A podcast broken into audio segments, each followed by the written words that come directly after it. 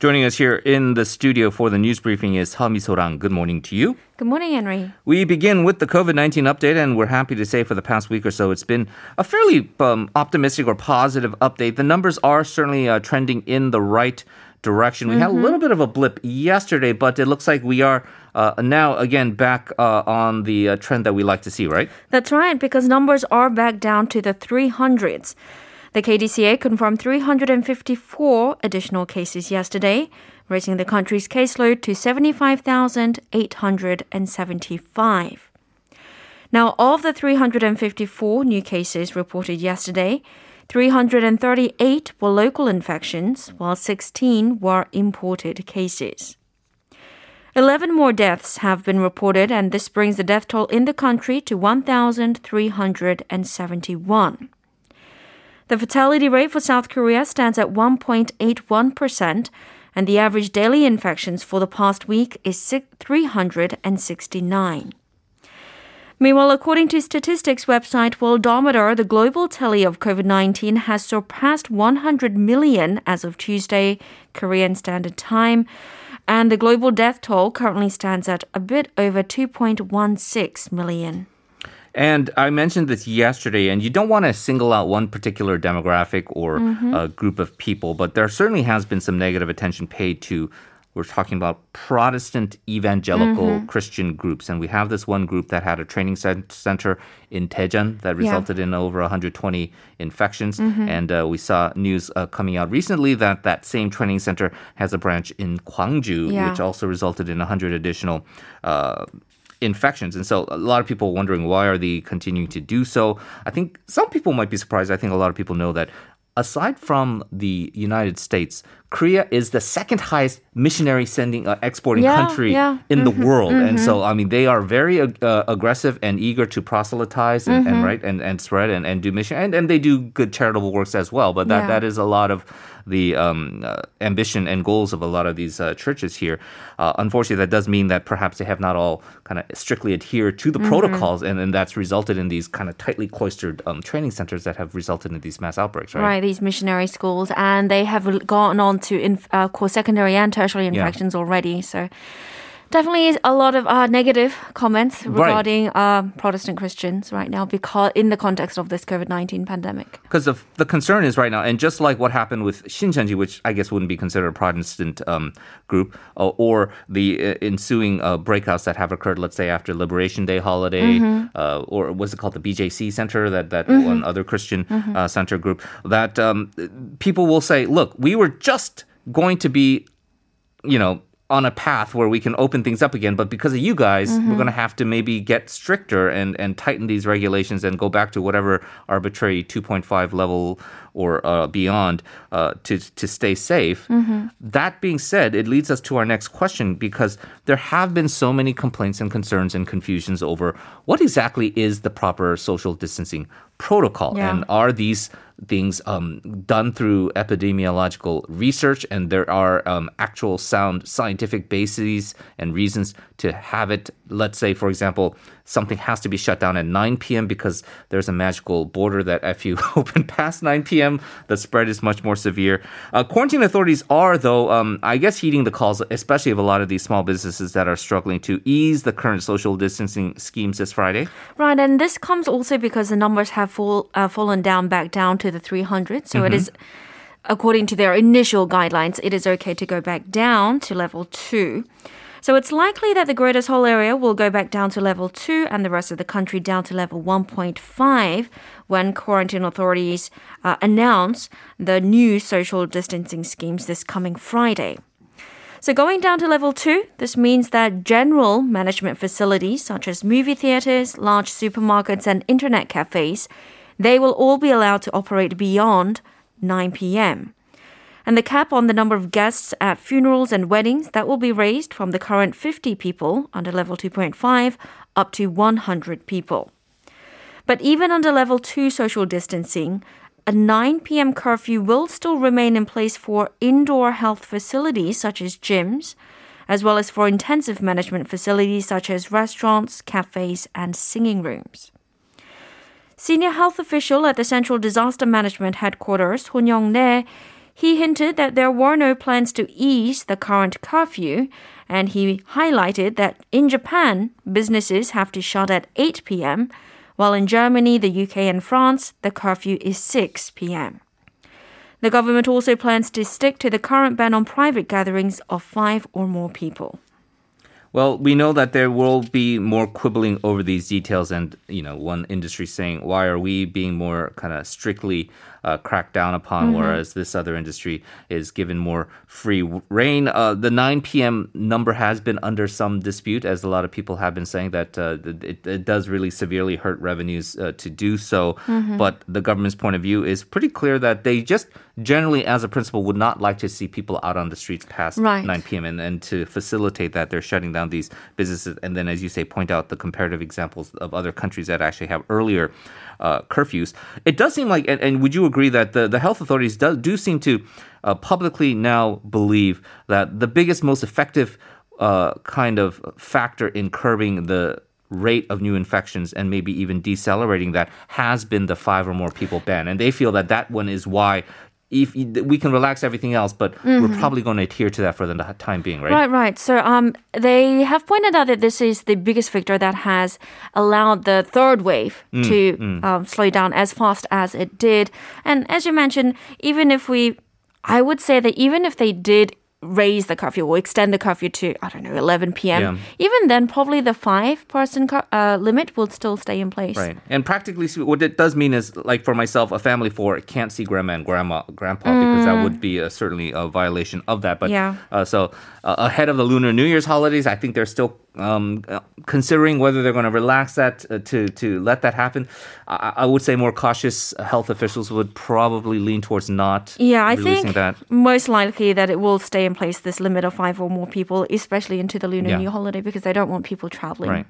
Well, ahead of the Lunar New Year holidays, though, uh, a lot of people will be talking about how economically uh, they are worse off right now than they were in the past. And mm-hmm. the, the governments recognize that, not just the central government, but these various regional governments, including and maybe especially uh, the Gyeonggi mm. provincial government. They did pass a supplementary budget bill now to pay for their own regional second round of disaster relief basic income. That's right. So Governor Lee Jae-myung, he welcomed the move saying that it will be a turning point, one that will speed up people's return to a normal daily life. So this supplementary budget bill it includes roughly 1.4 trillion won set aside to pay 100,000 won to every resident in the province. This second round of basic income is open to anyone who has resident rest- registration in Gyeonggi province as of January 19th.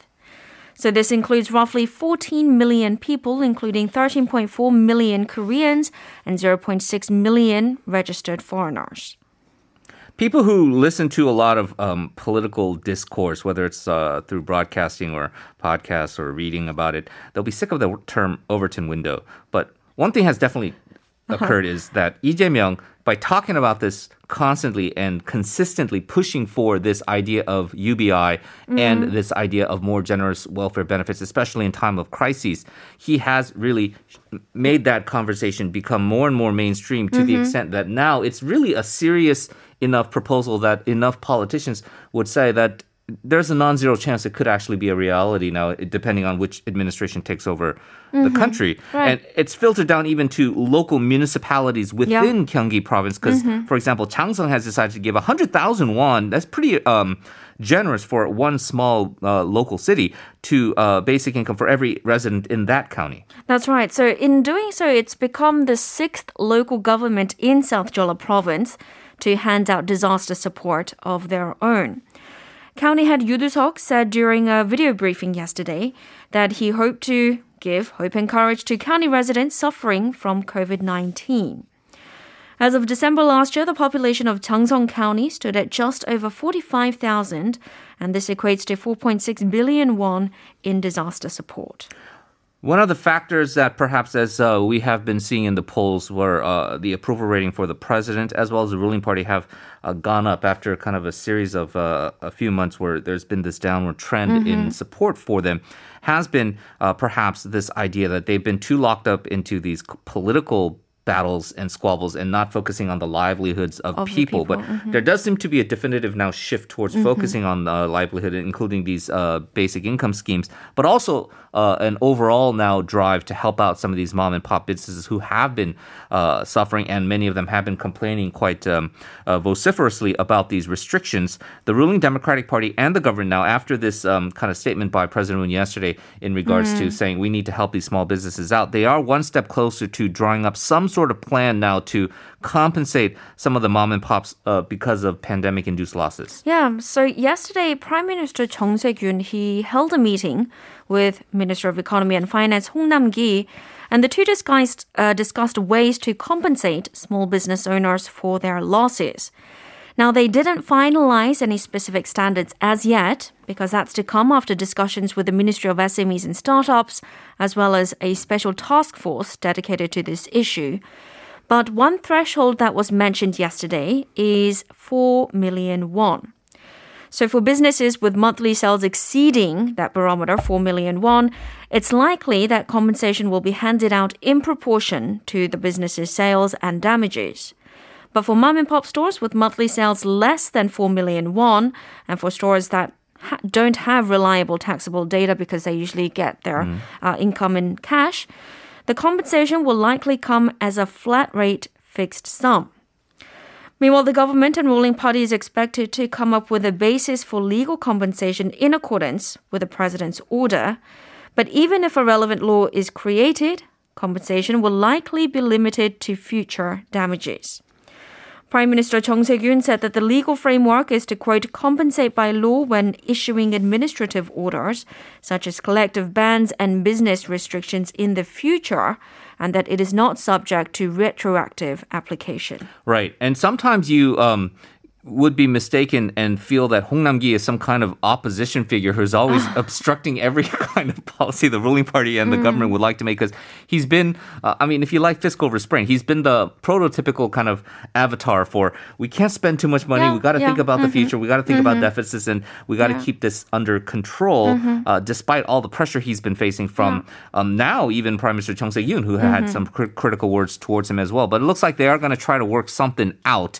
And, and just the way the, the sausage is made and how legislation gets um, developed and passed and then implemented into law it does look like the timing of all of this if it could happen would happen sometime in April of this Right. year, which coincides right the before the uh. Seoul and Busan Mm-hmm. mayoral elections, which obviously right now the opposition is going to be calling foul uh, of this. But one of the advantages of the incumbency and having your party in charge of both the central government and the legislature is that you can pass these kind of resolutions and coincidence or not, uh, maybe time it uh, for, uh, electoral effect. Yeah, so we'll see if that actually uh, is the case going forward. Uh, another big election issue has been, of course, uh, prosecutorial reform and this battle that had been ongoing between the prosecution and uh, supporters of reform, including the uh, outgoing Justice Minister Choo Mi-ae. Uh, the uh, Gongsucheo, or the uh, Central Investigative Office CIO, has recently announced now a set of rules about who is eligible to become an investigator with Yeah. this anti-corruption agency. That's right, and looking at the rules, it looks like dozens of young blood from existing government investigative and auditing bodies will apply for the positions. So these investigators, they will carry out the actual probing duties regarding corruption by high-ranking government officials, and there are to be up to 40 such investigators. So recruitment will cover all areas. For example, to cover tax evasion, experienced officials from the National Tax Service, Korea Customs Service, and local governments will be encouraged to apply. And to cover bribery allegations, a number of employees from the Financial Service Commission are expected to be picked as well. This new rule it requires that applicants have at least 5 years of experience in their relevant fields, and some view this stipulation as targeting those in their late 30s and early 40s who have both a high level of work understanding and a sense of mission. Meanwhile, the agency plans to nominate its spokesperson from the outside as opposed to hiring an internal civil servant. They will seek an expert with legal knowledge and media experience. Yeah, I, I think for a lot of people, it is a bit surreal that this is actually taking shape. Uh, that it's, it's been a long, ongoing struggle. It was supposed to launch in July. Of course, it's been much delayed by uh, certain obstructionist tactics. But uh, ultimately, it has now uh, come to fruition, and uh, they are rec- actively recruiting these investigators. And now the attention is going to be paid to who or what will be the so-called uh, case number one mm, for this yeah, um, sure. Gongsucheo. And so that's again uh, going to hold a lot of people in suspense. Turning to another issue, and this is kind of indirectly related to the issue of prosecutorial reform, because one of them, uh, the fact, uh, the key pillars of that would also be investigative rights and giving Yeah. a lot of investigative power to the police. Now, a lot of people feel that the police also is in severe need of reform as well. Uh, and maybe this is one of the examples of this. The National Police Agency has issued an apology for misleading the public about this uh, murky black box footage uh, in regards to the Vice Justice Minister Lee Yong-gu, who allegedly assaulted a taxi driver.